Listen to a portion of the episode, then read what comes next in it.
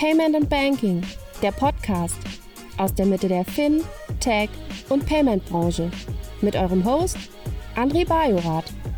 Herzlich willkommen zum ersten Panel auf der Banking Exchange 21 und wir fangen einfach schon mal an. Und Mike hat euch gerade schon mal kurz vorgestellt. Und äh, trotzdem würde ich euch bitten, euch vier, die hier bei mir sind und die fünfte, die jetzt möglicherweise uns auch hört, jedenfalls lächelt sie, ähm, sich mal kurz vorzustellen. Und ich würde einfach Reihe rumgehen und bei Delia anfangen, ähm, euch kurz vorzustellen, mal ganz kurz zu sagen, wer ihr seid, was du machst, ähm, wo kommst du her und möglicherweise auch schon mal so ein, zwei Worte zum Thema, was du eigentlich, was ihr eigentlich unter dem Thema Vertical Banking verstehen würdet. Delia, das Wort ist deins. Super gern, danke.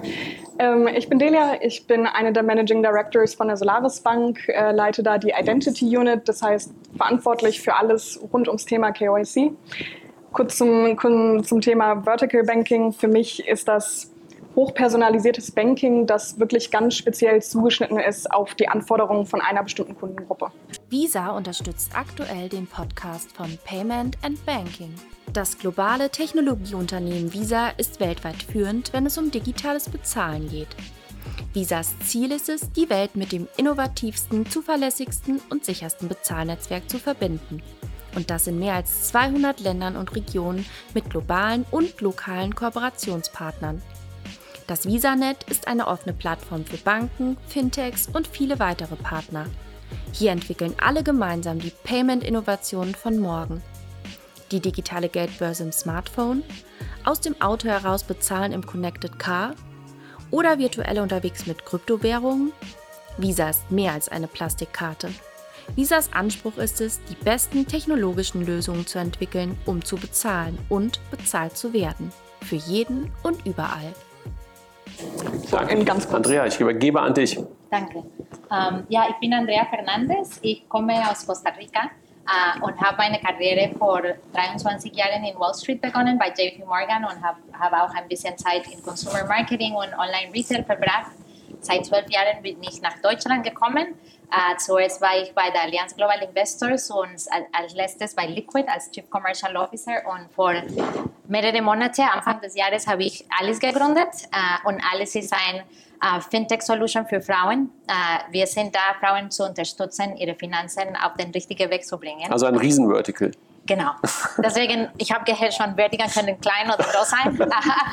wir sind da für Hälfte äh, von der Welt, ja, genau. Äh, klar würden wir sehr oder mehr fokussiert mit der Zeit sein, aber es ist ein wichtiges Thema für mich und äh, Vertical Banking für mich ist wirklich ähm, die Kundenbedürfnisse zu sehen und dann Produkte entwickeln, das für die Kunden, für, für Kundensegmente ähm, wirklich fokussiert und das wirklich diese Bedürfnisse treffen. Am mhm. Ende des Tages, ähm, Menschen kaufen Gefühle und nicht Produkte. So, welche Gefühle kann ich mit meinen Produkten und für diese Bedürfnisse hinbringen? Das, das, ja. Also ich habe schon zwei Thesen gerade gehört, individualisiert, sehr viel sozusagen Gefühl und, und Bedürfnisbefriedigung. Kommen wir bestimmt gleich nochmal zu. Und ich würde, weil ich habe sie gerade in der Mitte vergessen, zwischen euch äh, kurz äh, noch das Zepter an Ute übergeben, dass du dich auch kurz vorstellen kannst. Ja, hallo André. Ich bin übrigens jetzt bester Freund mit euren Technikern, weil ich höre auch so ein Echo. Aber egal, das kriegen wir hin. Ich bin die Ute, Ute König-Stemmler. Äh, wir machen äh, mit meinem Team bei Visa Europe Continental Europe in der Region äh, Zentraleuropas, Deutschland, Österreich, Schweiz und Holland, betreuen wir das Thema Business Development. Das heißt, wir suchen oder wir sind jeden Tag auf der Suche nach neuen Transaktionen. Also wir suchen neue Segmente, ähm, wir suchen Segmente, die ein bisschen schwach auf der Brust sind mit Transaktionen. Und äh, wir suchen nach neuen Partnern. Deshalb ähm, ist mein Team auch in der Fintech-Community entsprechend unterwegs und connected. Ich selbst habe einen langen Weg von bei Visa hinter mir. Ähm, Marathon reicht nicht mehr. Ich bin inzwischen beim Ultramarathon angelangt und es gab wirklich mal ein Vorleben, da war ich bei Aral im Flottenkartengeschäft. Insofern beschäftigt mich Plastik schon mein Leben lang. Back to the future, kann ich da auch nur sagen für meinen Lebenslauf. Okay, danke dir. Cornelia, ich übergebe an dich. Ähm, Cornelia, ich war bis Ende März Geschäftsführerin und Chief Risk Officer von Findy Connect, die heute eine sehr tolle Finanzierungsrunde announced haben, was mich sehr gefreut hat und war da im Open Banking ähm, ja, Thema spezialisiert auf der Regulatory-Seite im, im Backoffice. Seitdem versuche ich, seit meinem Austritt versuche ich, ähm, eine eigene Fintech-Idee voranzutreiben, auch mit Social Impact, mit meiner großartigen Mitgründerin Barbara Buchalik. Wir reden aber noch nicht öffentlich darüber, was wir genau vorhaben. Deswegen Stealth was Mode, ja. dass wir was vorhaben. Und vielleicht hat es was mit Vertical Banking zu tun. Es sprechen Dinge dafür. Ralf, das Ja, gerne. Last but not least, der einzige Mann im Panel. Hey. Das find, der einzige männliche Gast. ähm, Finde ich aber super. Als Kompliment für das, ähm, für das Aussuchen des Panels. Das zeigt, wir brauchen mehr Gründerinnen und Managerinnen, aber offensichtlich sind wir auf einem guten Weg. Ähm, was habe ich die letzten zehn Jahre gemacht? Ähm, eigentlich immer zwei Sachen parallel. Auf der einen Seite war ich als Vorstand in Banken unterwegs, war lange Jahre Vorstand bei der Postbank, ähm, viele Jahre bei der Deutschen Bank Privaten Firmenkunden im Vorstand und jetzt bei der EKB im Vorstand der Bank für Corporates. Parallel dazu habe ich immer auch ähm, ähm, was gemacht, was mir sehr viel Spaß macht, nämlich Startups begleitet, ähm, Sparringspartner für CEOs gewesen. Ob das in Deutschland ähm, war, wo ich einer der ersten äh, war, die dabei waren bei Raisin oder bei Myos oder in der Schweiz Moneypark oder Pricehubble oder in den USA bei Oxygen oder Extra. Das macht mir sehr viel Spaß und heute macht mir sehr viel Spaß, mal hier zu sein, wieder in Real Life ähm, hier zu sitzen und in so einem schönen Panel. Freue mich dabei zu sein. Ja, vielen Dank. Ich glaube, wir haben echt eine super diverse Runde hier. Also ähm, von Enablern sozusagen äh, bis hin zu Solu- Solutions, die sehr, sehr klar sagt, was sie tun. Du halt ähm, als Unterstützer und auch ähm, ja selber Vorantreiber von Vertical Banking. Ähm, wenn ich so darüber nachgedacht habe, Vertical Banking oder Nischenbanking, ja, dann habe ich so ein bisschen darüber nachgedacht, ist das eigentlich ein alter Hut oder haben wir das eigentlich schon zi- ziemlich lange? Und äh, vielleicht gebe ich mal die Frage an dich, wie, wie siehst du das? Ist das was Neues oder ist es gerade so ganz typisch, wie man es häufiger auch mal erlebt, so alter Wein in neuen Schläuchen, was wir da so unter Nischen, Vertical Banking hören und sehen? Ja. Ich glaube, es ist tatsächlich etwas, was es schon lange gab. Denn ähm, Vertical Banking ist ja, so wie ihr es auch gerade definiert habt, radikaler Fokus auf eine spezifische homogene Kundengruppe. Ähm, das ist ja etwas, was wir eigentlich ähm, mit vielen Banken, die wir in Deutschland haben oder auch ähm, ähm, ähm, Startups, die wir neu haben, schon lange haben. Ja, ob es die ähm, Umweltbank, die Grusser Bank, auch ob es die IKB ist, ähm, die schon seit fast 100 Jahren sich um eine Zielgruppe kümmert. Was ist aber neu? Neu ist, dass es sehr viel einfacher ist, eine Vertical Bank zu gründen und aus meiner Sicht auch sehr viel wichtiger geworden ist. Warum ist es einfacher? Einfacher ist, ist es, weil es die Technik sehr viel leichter gemacht hat, eine Vertical Bank zu gründen. Und auch das Marketing ermöglicht sehr genaue zielgruppenspezifische Ansprache. Das war früher nicht so gut möglich. Das verändert die Situation radikal. Man kann jetzt ähm, sehr einfach vertical gehen. Und ich glaube, es ist auch sehr viel wichtiger, denn ähm, ähm, eine neue Neonbank für alle zu gründen oder ein neues Portal zu gründen für alle, das ist irgendwie ziemlich aussichtslos. Aber in eine Zielgruppe ganz spezifisch reinzugehen und die Kundenbedürfnisse zu erfüllen, ich glaube, da sind noch echte Chancen. Und insofern glaube ich, hat Vertical Banking zwar eine lange Tradition, aber auch eine gute Zukunft. Ich habe mal so ein bisschen geguckt, ich glaube, die IKB 1924 gegründet, Apobank 100-Jähriges. Ja, Apotheker und Ärztebank 1902 gegründet, irgendwie schon mittlerweile 120 Jahre fast alt. Also sozusagen fast schon echt ein alter Hut. Delia, wenn, wenn du darauf guckst und Ralf hat ja gerade Technologie und Enabling so ein bisschen angesprochen und äh, wahrscheinlich siehst du ja eine ganze Menge an Modellen.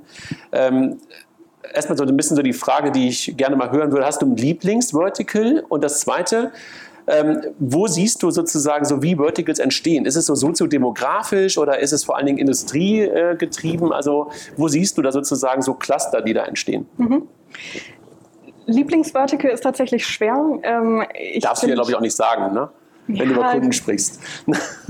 Gut, also ich meine, es gibt schon welche, glaube ich, die, äh, die super cool sind und, und auch so in der ersten Neobankenwelle gerade in Deutschland auch mit dabei waren, wie jetzt ein Contest, ein Penta, die halt wirklich sehr speziell auf die Bedürfnisse jetzt bei einem Contest beispielsweise von Freelancern fokussiert waren und eben auch die Leistungen drumherum anbieten. Und ich glaube, das ist ja auch das Spannende an dem Vertical Banking, dass man da eben wirklich ein Ökosystem drumherum bauen kann um die spezifische Zielgruppe.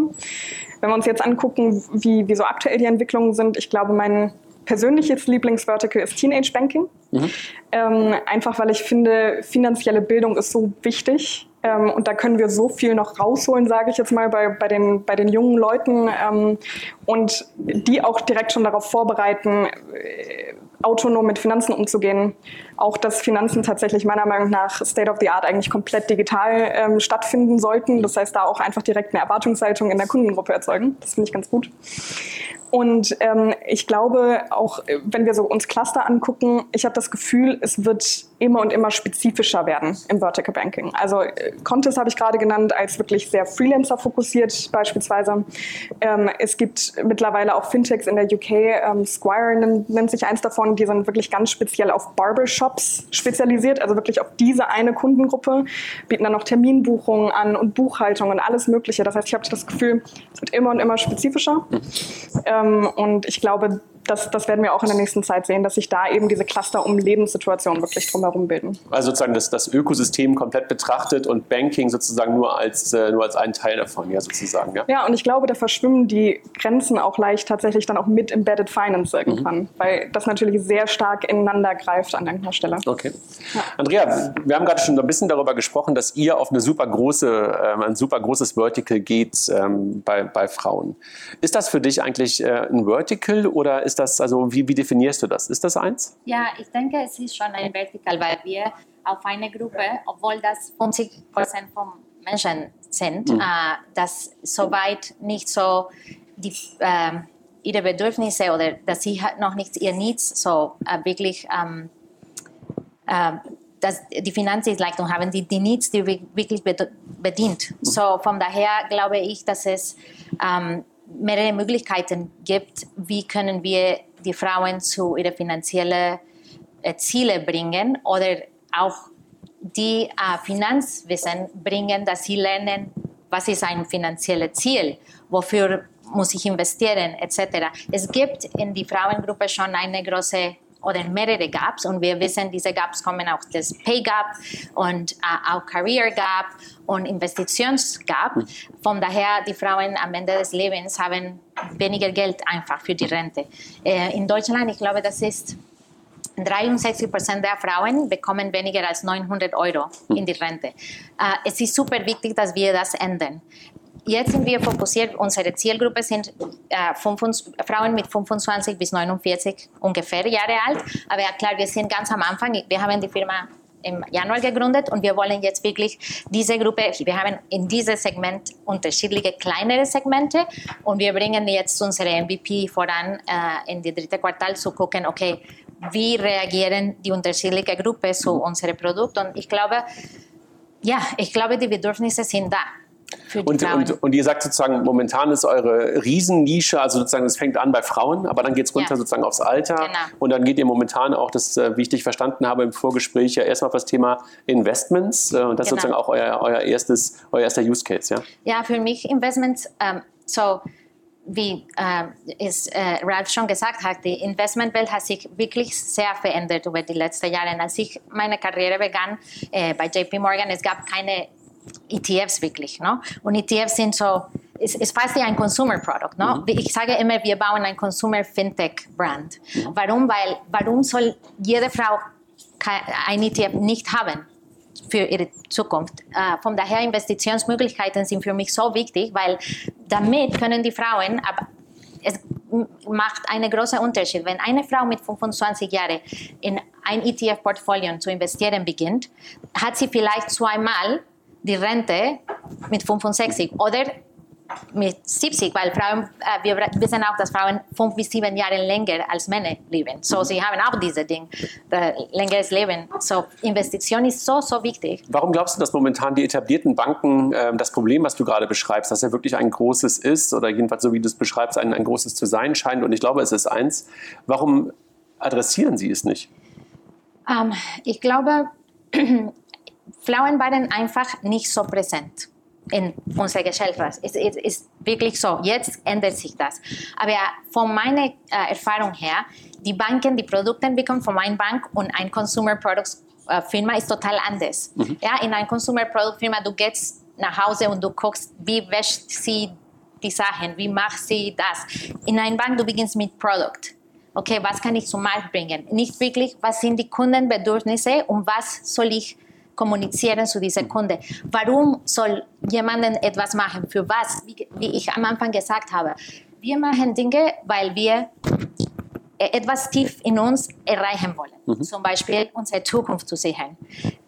Ich glaube, das ist nicht genau der äh, Weg, dass die Banken zum Produktentwicklung nehmen. Okay. Und wir wollen das ein bisschen anders machen. Mhm. Ralf, wenn ich auf deinen Lebenslauf gucke, ne, also du hast das sozusagen irgendwie in der DNA, das Thema Vertical Banking. Ne? Also du hast das äh, bei, der, bei, der, bei der Postbank äh, mit First ja vorangetrieben, also sozusagen für das Thema Small Medium Businesses. Ähm, du hast gerade schon darüber gesprochen, die, die Investments in Oxygen, Monetide, ähm, äh, Quinn, glaube ich, ist, ist der Name, äh, jetzt bei der IKB. Ähm, was, was ist das sozusagen, was dein Belief daran ist? Also du hast es am Anfang schon mal so ein bisschen gesagt und auch, dass es jetzt möglich ist. Aber warum glaubst du oder warum, warum bist du immer wieder so, so hart in diesem Thema drin? Ja, ähm, die Antwort ist, ist sehr ähm, einfach. Ich glaube, dass man nur langfristig erfolgreich sein kann im Banking, wenn man radikal kundenorientiert ist. Wenn man nicht radikal kundenorientiert ist, wird man nicht erfolgreich sein. Und das ist genau das Problem, was viele der traditionellen Banken halt auch noch haben. Und Verticals erlauben radikale Kundenorientierung, weil sie eine homogene Zielgruppe haben, auf die man sich einschießen kann und wo man sich radikal orientieren, äh, dran orientieren kann. Und das ermöglicht dann ähm, auch hm, sehr schnelles Wachstum. Du hast Oxygen ähm, äh, gesagt, kennt vielleicht nicht jeder, ist San Francisco eine, eine Neobank für Influencer nur für Influencer. Vor zwölf Monaten gestartet, mittlerweile mehrere hunderttausend Kunden. Ähm, Quinn in Deutschland, ähm, ETF-Investing, aber nicht so in der alten Welt, so nach dem Motto, wie ähm, ähm, ich tue in einen Testvergleich, was ist der beste ETF für mich? So bin ich da früher dran, so gehe ich da heute dran. Das ist meine, äh, ist meine Generation. Die neue Generation geht anders da dran. Die sagt, wo hast du denn investiert? Ähm, und die scheren ihr Portfolio. Das heißt, ein soziales Netzwerk für Investoren geht total steil, 50.000 Kunden in acht oder neun Monaten. Ähm, ich glaube, da der, der, der Kernschlüssel liegt in radikaler Kundenorientierung und das machen wir bei der IKB auch. Wir sind fokussiert auf Corporates. Auf größere Corporates ab 250 Millionen, 200 Millionen. Da können wir uns radikal an den Kundenbedürfnissen ausrichten. Das macht uns seit jetzt fast 100 Jahren sehr erfolgreich und hat uns ähm, jetzt auch eine, verschafft uns eine sehr gesunde Ausgangsbasis mit einer Cross-Income-Ratio von 55 Prozent. Das kann man nicht machen, wenn man auf zu vielen Hochzeiten unterwegs ist. Wir wollen lieber eine Kundengruppe uns daran orientieren. Und das sind immer die Situationen, die ich mir raussuche, weil ich einfach glaube, da ist es am Ende am erfolgreichsten. Ist das das Ende der Universalbank? Ähm, ich glaube, eine Universalbank ist dann erfolgreich, wenn sie in den Einzelsegmenten unternehmerisch unterwegs ist und sich radikal am Kunden orientiert. Mhm. Ansonsten ist es das Ende der Universalbank, ja. Okay. Äh, müssen wir noch mal drüber. Haben wir noch mal ein eigenes Panel für, glaube ich. Cornelia, du hast ja ähm, gerade gesagt, du hast lange Zeit bei Figo, da haben wir ja gemeinsam auch gearbeitet, bei Finlieb Connect, ähm, wahrscheinlich auch relativ viele Verticals gesehen. Ist Technik oder welche Rolle, glaubst du, spielt Technik in so einem ganzen Spiel? Ja auch von Ralf und Delia schon angerissen worden, ist auf jeden Fall Enabler. Und ich glaube, gerade wenn man auf eine Nische abzielt, zum Beispiel im deutschen Markt vielleicht ein kleineres Segment anspricht, kann man natürlich, wenn man auf Expansion setzt von Anfang an, weil man eben digital unterwegs ist, ähm, auch einen großen Markt daraus machen. Ne? Mhm. Ich glaube, das ist, das ist da nochmal viel klarer als allgemein bei digitalen äh, Geschäftsmodellen. Und ähm, wenn wir gerade auf das Thema Open Banking gucken, jeder, der sich mal mit der Analyse von Kontodaten, die sind unstrukturiert beschäftigt hat, weiß eben auch, wie schwierig das ist, eine gute zum Beispiel Ausgabenkategorisierung zu bauen. Und wenn man sich da auch auf eine Nische fokussieren kann und auf bestimmte Ausgaben, Einnahmen, die eine bestimmte Nische betreffen, zum Beispiel, ähm, wird natürlich. Also den Barbershop zum Beispiel. Den ja. Barbershop als Beispiel. ähm, kann man das natürlich auch technisch so in Feinheiten äh, tun, dass es tatsächlich Erleichterungen auch gibt und auch in der Digitalisierung nochmal einen ganz anderen Schwung Ne?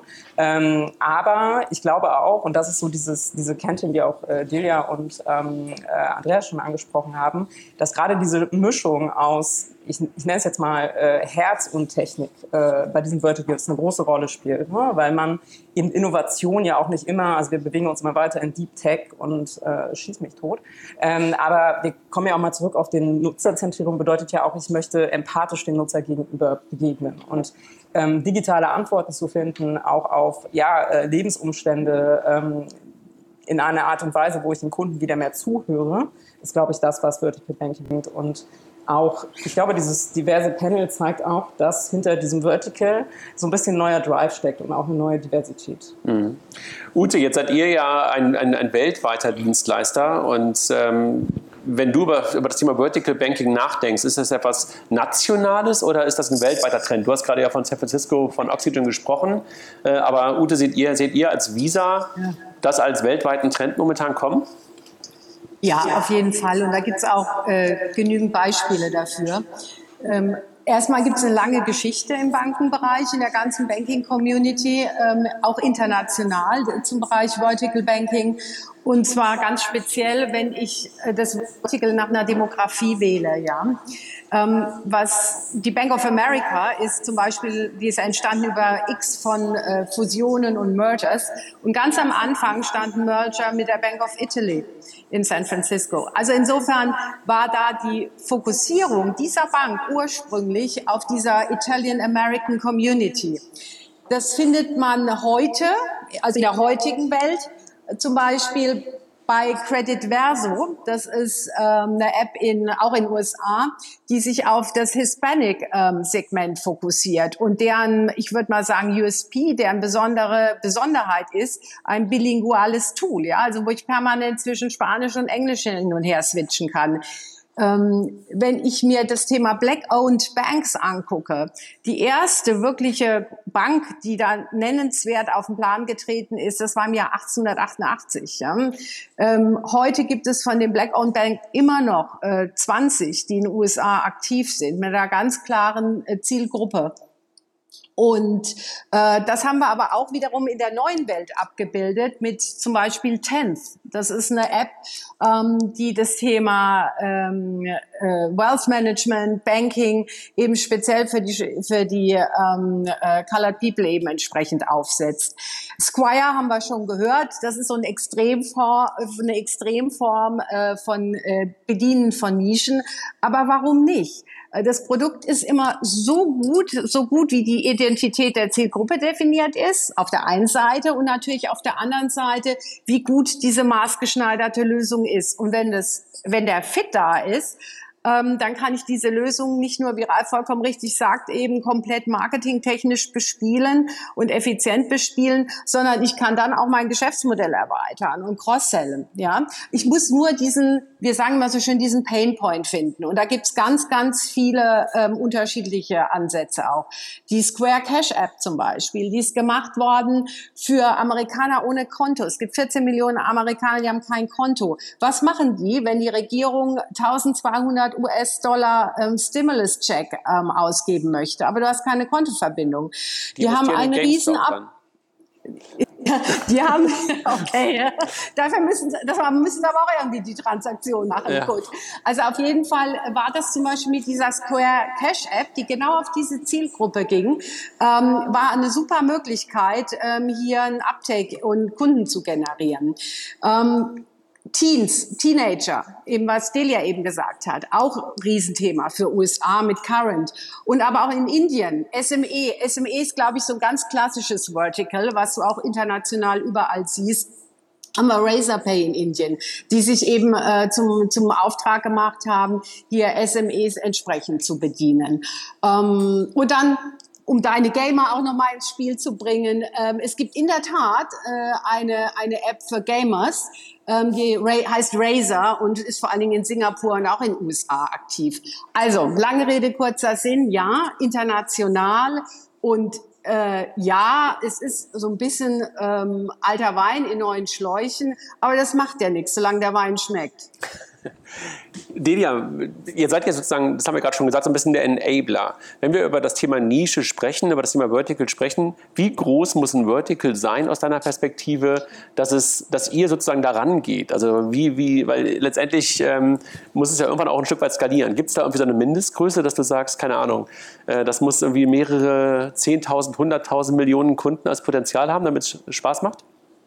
Ich glaube, so so kann man das nicht pauschalisieren oder sollte man auch nicht. Ähm, ich glaube, und das haben wir ja auch gerade schon angesprochen, Vertical Banking ist ja so spannend, weil man auf eine bestimmte Kundengruppe, auf eine bestimmte Lebenssituation irgendwie zugeht. Und ähm, ich persönlich denke auch, dass je zugeschnittener und individualisierter das Produkt ist und auch die Zusatzservices, die man da hat, desto Zahlung, also desto höher ist ja auch die Zahlungsbereitschaft der, der Endkunden am Ende. Ähm, also ich habe mit Sicherheit eine große Zahlungsbereitschaft, irgendwie eine App von, äh, von Andrea zu nutzen, weil ich das Gefühl habe, sie kann ganz genau ähm, die, die Needs abdecken, die ich auch habe.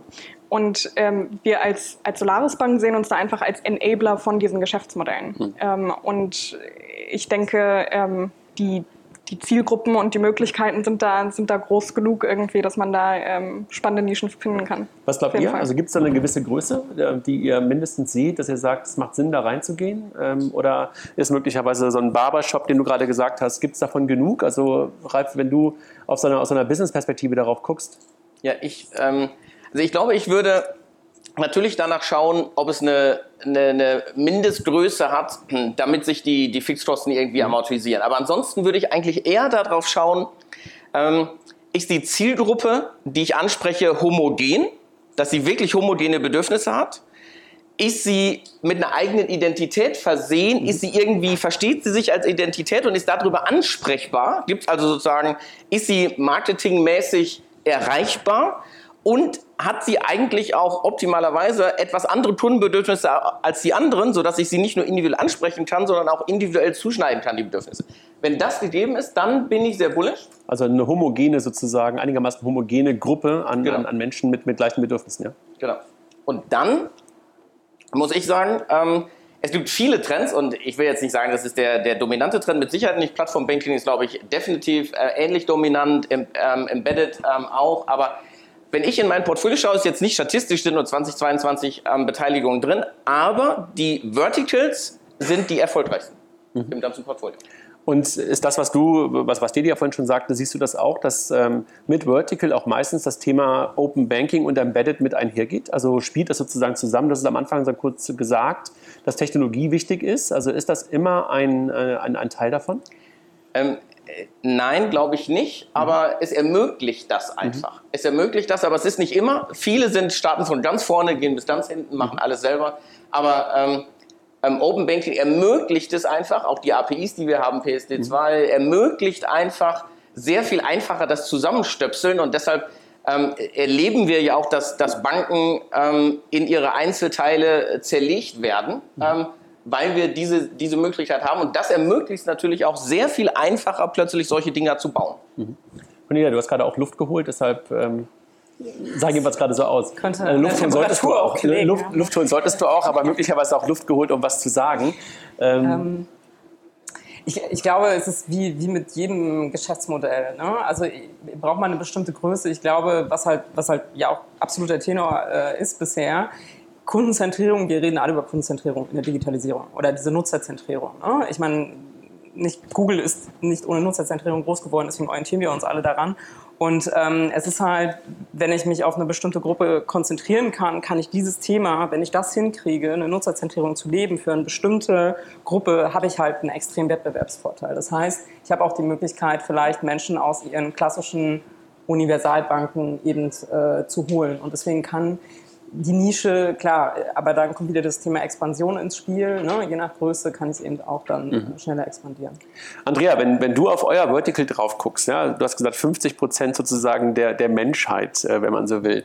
Ähm, glaubst du, dass das ein lokales Thema ist oder glaubst du, dass ihr dazu in der Lage sein werdet, könnt, äh, so etwas auch global auszurollen? Weil wir was wir momentan ja immer sehen, dass diese, dass diese Verticals ja eigentlich dann auch wieder lokal funktionieren. Ja, ich glaube, für mich das Problem ist global. Von daher die Frage ist, können wir eine globale Lösung mhm. äh, aufbauen? Und das hängt ab ein bisschen von Regulatorik an, ein, ein, Teil davon, weil ich glaube, es gibt unterschiedliche, in Europa ist alles ein bisschen so ähm, mehr normalisiert von Regulation her und deswegen wollen wir das machen zuerst.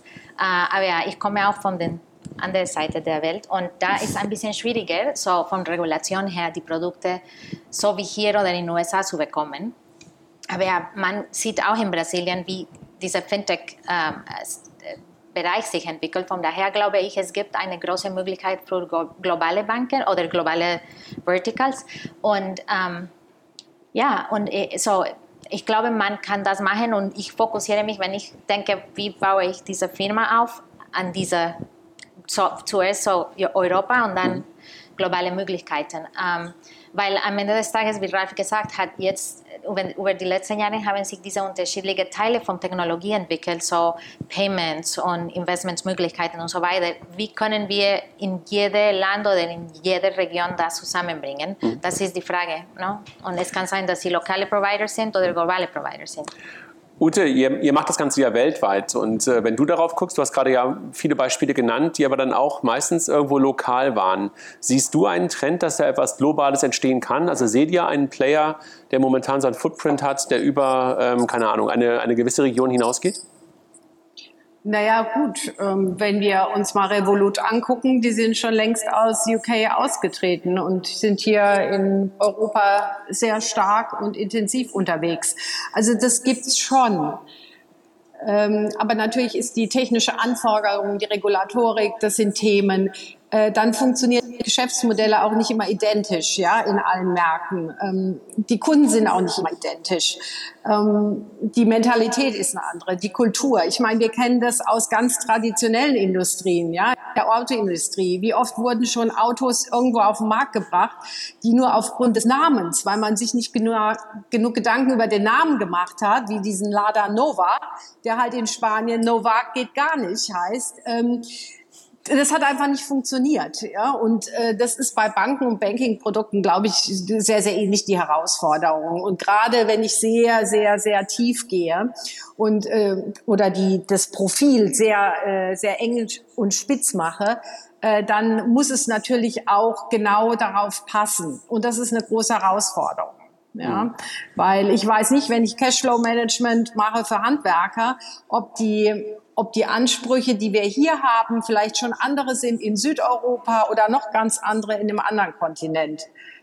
Das ist eine große Herausforderung. Okay, verstanden. Also sozusagen, es beginnt meistens irgendwo in einer Region, ist ja meistens auch klar. Also du hast ja auch über MVP gesprochen äh, und geht möglicherweise dann weiter hinaus. Genau. Ich würde gerne in den letzten fünf Minuten mit euch noch mal kurz über das Thema Monetarisierung äh, sprechen. Und wir haben das ja auch schon ein bisschen angerissen. Du hast es angerissen, dass man Ökosysteme ähm, drumherum aufbauen kann. Du hast es auch an, angerissen, ähm, Ralf. Cornelia, die, die Frage erstmal an dich. Was glaubst du, kann man besser monetarisieren? Also eher in der Tiefe, also dass du sozusagen das Vertical ganz, ganz tief äh, bearbeitest? Oder muss man irgendwann wieder in die Breite gehen und sozusagen fast in Richtung Universalbankangebot gehen? Also wo glaubst du, ist die bessere Monetarisierung? Ähm, am Bedürfnis des Nutzers. Ne? Und wenn ich das eben schaffe, auf meine zugeschnittene, auf meine zugeschnittene Nutzergruppe Bedürfnisse zu wecken, dann ist eben die Zahlungsbereitschaft höher. Das haben wir, mhm. haben wir ja auch schon gehört. Und ich glaube, ich habe eben einfach auch die Möglichkeit, wenn ich mich mit diesem radikalen Kundenfokus äh, konzentriere, diese Bedürfnisse auch zu entdecken, die vielleicht in einer Universalbank oder in einem horizontalen Modell einfach untergehen. Und ähm, die Breite kommt dann eher, glaube ich, über die verschiedenen Produkte und diese ja, Ökosysteme der Produkte, die ich aufbauen kann, ähm, als jetzt, dass ich mich verbreitern muss äh, oder dass ich mein Vertical verbreitern muss. Ich glaube eher dann die Produkte, die ich bringe, kann ich zum Beispiel als Einmalpreis äh, dazu tun, ähm, als jetzt immer dieses klassische Freemium- um Premium-Modell zu fahren als Beispiel. Ne? Sondern ähm, ich habe vielleicht einmal Bedürfnisse, ähm, die ich dann auch entsprechend bepreisen kann und nur einmal ähm, in Rechnung stelle und ähnliche. Ralf, wenn du auf das Portfolio guckst von dir, auf diese Verticals, äh, die, du, ähm, die da sind, sind das Free-Modelle oder sind die äh, in der Regel irgendwo auch ähm, Preis, äh, direkt am, am Basisangebot Preis dran?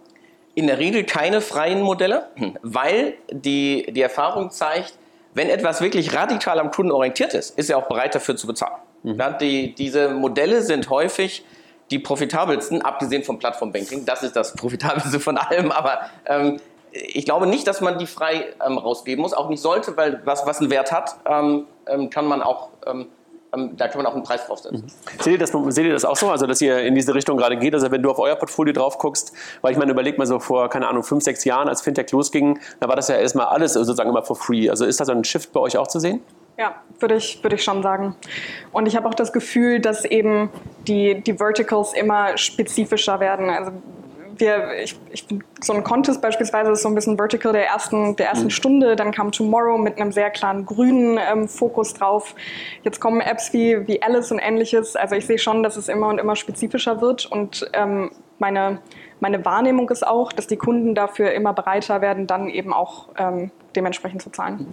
Ja. Wenn ihr jetzt rausgeht, also ist es bei euch ein Free-Account oder, oder ist es auch erstmal oder ist es sofort mit einem Preisschild versehen? Nee, zuerst ist, äh, wird so mehr Finanzwissen sein und so sehr offen. Äh, mit der Zeit wird das anders sein. Ähm, aber ich glaube, ähm, man muss auch zum Beispiel hier in Deutschland diese, so diese Kundenfokussierung. Wir haben Liquid, das ist ein gutes Beispiel. Das ist sehr fokussiert mhm. äh, auf Affluent Investors und da hast du eine sehr, du gehst sehr tief, äh, aber du hast alle diese Möglichkeiten. Mit der Zeit haben sie auch die unterschiedlichen Investitionsmöglichkeiten für die Kunden entwickelt. Von daher denke ich, diese, diese spezifische Fokussierung bringt äh, ja, Value für die Konsumenten okay. dafür. Mike, du hast mir gerade gezeigt, wir haben irgendwie noch wie viele Minuten? Zwei? Zwei, drei Minuten haben wir noch. Zwei, drei Minuten haben wir noch. Okay. Für Fragen in die Runde? Die haben wir noch top. Okay, alles klar. Also deshalb, ich musste gerade, der, der, der erste Panelist lernt noch sozusagen, wieder mit Menschen umzugehen im Raum und äh, hat, ich habe auch keine harte Zeit hier irgendwo zu sehen. Ähm, also ich habe sozusagen gerade eine ganze Menge von euch mitgenommen. Also ich finde das irgendwie echt wirklich ganz interessant, weil jetzt fünfte Banking Exchange und wir haben noch nie über das Thema Vertical Banking gesprochen. Ähm, ist das so etwas, ähm, was so unter dem Radar groß geworden ist? Also nochmal die Frage auch an dich, Ralf. Oder ist das wirklich schon, klar, wir haben gesagt, es ist eigentlich alter Wein in neuen Schläuchen. Aber ist es gerade so ein Hype-Thema, was wir, was wir da gerade sehen? Ja, ich glaube, je nachdem, wie man es definiert, wenn man es nur über Zielgruppen definiert, ähm, dann ist das, glaube ich, wirklich, also Zielgruppen ähm, im Sinne von ähm, Nutzergruppen, dann ist das, glaube ich, schon etwas, was ähm, eher in den letzten Jahren neu gekommen ist, gerade dadurch, dass man sie auch besser lokalisieren kann und besser ansprechen kann. Ansonsten, wenn man es so breit definiert, im Sinne von, von Produktfokussierung, dann ist das etwas, was wir ja schon seit sehr, sehr vielen Jahren sehen. Ich meine, ähm, wie ist die ING DIBA in den Markt reingegangen mit dem Tagesgeld und hat dann äh, immer weiter draufgestockt? Wie ist Weltsparen reingegangen in den Markt ähm, nur mit einem ähm, Festgeld und hat dann investiert hinzugefügt mhm. und so weiter? Ähm, ähm, ich glaube, es ist einfach ein, ein, ein altes und gutes Gut, sich zu fokussieren auf die Kundenbedürfnisse und überhaupt Fokus in seinem Geschäftsfeld zu haben. Wir sehen das bei der IKB auch. Klarer Fokus auf den gehobenen Mittelstand führt dazu, dass die Kunden zufrieden sind und auch bereit sind, dafür ähm, den Wert zu bezahlen, sodass wir davon auskömmlich und gut leben können. Ähm, insofern, ich glaube, das ist ein ganz alter Trend der aber wieder neu gerade belebt wird, weil wir neue technische Möglichkeiten haben und neue Marketingmöglichkeiten haben. Das wollte ich gerade noch fragen und Cornelia, vielleicht nochmal die Frage an dich. Glaubst du, das ist ein Marketing-Game? Also muss man das eigentlich gerade machen, um halt sozusagen auch sichtbar zu sein, weil man halt eine Story erzählen muss für ein bestimmtes Vertical, um dann halt auch Sichtbarkeit zu bekommen? Weil wenn du halt universal äh, sozusagen alles anbietest, dass du dann untergehst? Ist auf jeden Fall schwieriger. Ne? Dann muss ich mich irgendwie durch das Produkt ja identifizieren. Was ich aber glaube, ist, dass das Thema Vertical Banking dadurch lebt und auch gerade so ein Drive erfährt, durch dieses allgemeine Verständnis von Identität ähm, und auch von Diversität. Ne? Dadurch jeder fühlt sich irgendwo einer bestimmten Gruppe zugehörig und es kommt ja auch ganz allgemein gesellschaftlich immer mehr dieser Trend, dass ich irgendwo gesehen werden möchte. Und wenn dann ein Produkt äh, mich sieht, sozusagen, dann äh, wird das eben befördert. Und dadurch kommt, glaube ich, automatisch dann der Trend wiederum ähm, in der Wirtschaft, dass, äh, dass Verticals entstehen und ähm, ja auch der Erfolg äh, dieser Produkte. Ich glaube, es ist ein allgemeiner gesellschaftlicher Trend. Also bekomme ich meine Radfahrerbank irgendwann dann Mit irgendwann, Sicherheit. Ja? Okay. Ja. Komoot ist sehr erfolgreich. wahrscheinlich auch bald. Komoot wird wahrscheinlich bald Embedded Banking haben. Ja, Strava möglicherweise dann, dann, dann, dann eher. Ich äh, würde dann einfach mal wirklich die, die Runde eröffnen für, für Fragen in die Runde. Und erstmal ähm, von meiner Seite danke euch ähm, für, diese, für diese Runde. Ute, dir sozusagen, ich weiß gar nicht wohin, ob du, wo, wo du sitzt. Äh, der Rest ist ja tollerweise wirklich hier vor Ort. Also danke euch erstmal. Mike, wir geben mal Fragen in die Runde. Genau, wir haben in der Tat, ich komme mal ein bisschen nach vorne und versuche mich am Rand aufzuhalten. Ähm, in unseren digitalen Kanälen äh, äh Hinweise bekommen, sagt die liebe Aktenzeichen XY. Zunächst einmal haben wir eine Umfrage gemacht und zwar braucht es Vertical Banking beziehungsweise Banking für die Nische, also passend zum Titel. Und es wundert nicht, 83 Prozent äh, sind der Meinung, ja, das äh, braucht es, jedem Tierchen sein Pläsierchen. Und nur 16, gerade die Zahl ist hochgegangen, 84 Prozent, und nur 16 Prozent sagen, Banking, im Banking sind alle Menschen gleich. Und wir haben eine Frage gestellt bekommen vom Sebastian, Sebastian Tiesler. Der fragt, wie sehen erfolgreiche Geschäftsmodelle im Vertical Banking aus? Zahlen Userinnen über Abo-Modelle oder werden es Cross-Selling-Angebote auf der Plattform sein? haben wir ja wahrscheinlich gerade schon fast ein Stück weit beantwortet Stück weit und genau. Äh, sozusagen, dass da eine Subscription drauf ist und wahrscheinlich ein, Up, äh, ein Upselling auf jeden Fall immer möglich ist, auch mit One-Time, One-Time-Fees oder möglicherweise auch dauerhaften Fees. Ne? Sonst Fragen hier aus der Runde? Ja, ich habe hier auch lange nicht mehr in der Hand gehabt, hier so eine schöne Handkeule. Ich gebe das einfach mal. Eine Handkeule. Ja, äh, super interessant. Vielen Dank euch.